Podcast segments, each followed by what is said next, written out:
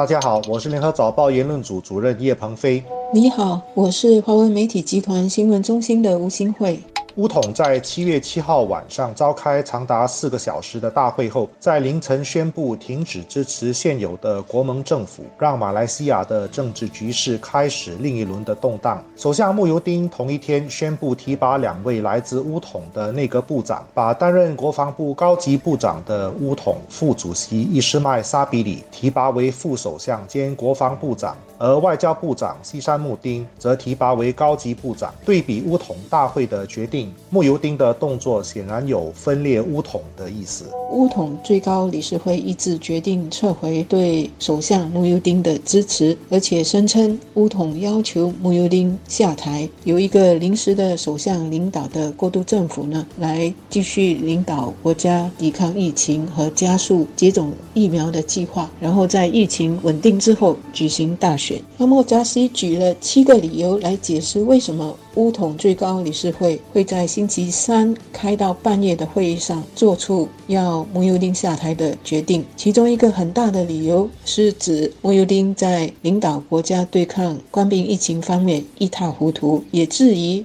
穆尤丁是借这个官兵疫情玩弄政治手段，颁布紧急状态来稳定他的首相权力和职位。不过呢，阿莫扎西的这个宣布过了一个晚上，乌统党内在星期四的中午前后就已经出了几个不同的声音。比如有最高理事就跟马国媒体说，并不是所有的乌统最高理事都同意撤回对穆尤丁的支持的。还有一些向来亲穆尤丁的乌统官员呢，在他的面部上说，这是阿莫扎西单方面的决定。乌统最高理事会其实并没有议决要撤回支持首相。穆尤丁在之前已经同意于七月二十六号召开为期五天的国会下议院特别会议，这是在国家元首以及马来统治者会议的压力下所做出的让步。之前，穆尤丁利用疫情成功说服最高元首同意内阁颁布紧急法令，紧急法令让穆尤丁可以不召开国会。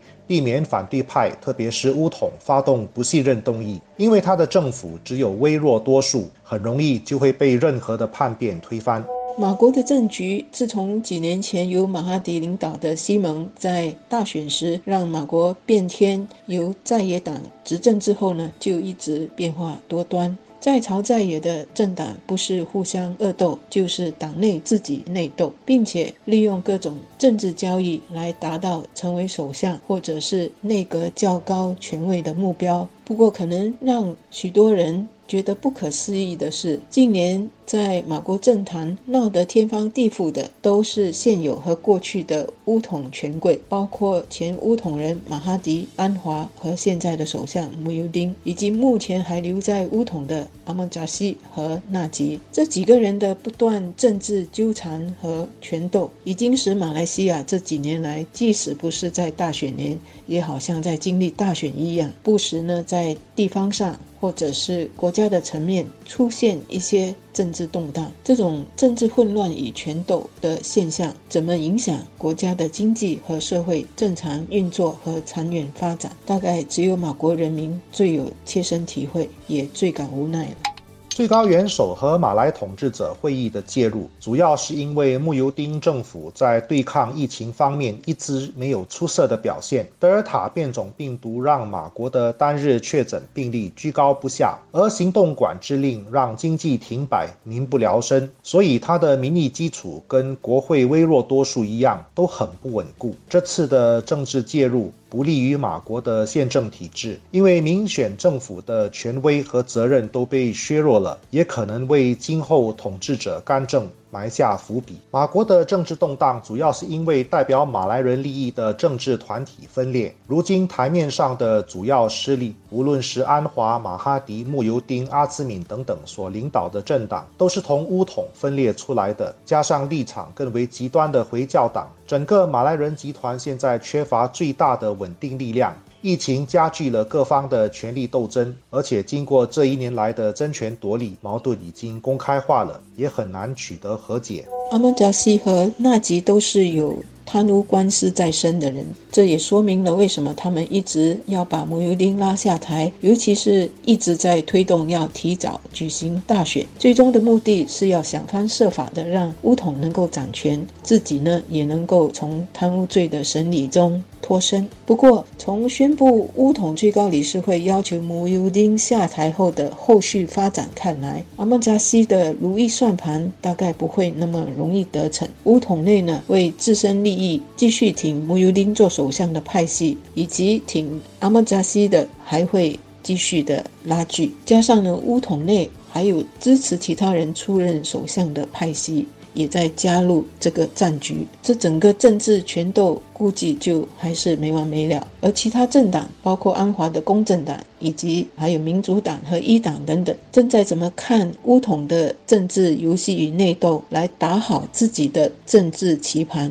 那又是另外一场政治游戏了。安华所代表的势力原本希望通过结合非马来人的力量。另外组成一个新的政治联盟，所以不但马哈迪拒绝让他掌权，乌统也公开反对他担任首相。缺乏马来政治精英的支持，安华的政治前途并不看好。可是马哈迪经过上一轮的喜来敦政变后，威望已经大不如前。乌统现有的领导层也因为贪污官司缠身。不被马来社会所接受，因此才会出现目前群龙无首的乱局。马国的政治动荡恐怕还会持续一段时间。这不但不利于政府对抗疫情，也会进一步打击经济民生。当越来越多马国民众活不下去时，怒火肯定会烧向政治精英阶层。如果到时出现民粹主义式的政客煽动民众夺权，马国现有的政治体制可能都会动摇。马国疫情一日不退去，长堤继续关闭，肯定不是新加坡所希望见到的情况。可是我们也要有心理准备，马国的局势在恢复正。正常前恐怕还要经历不少的动荡。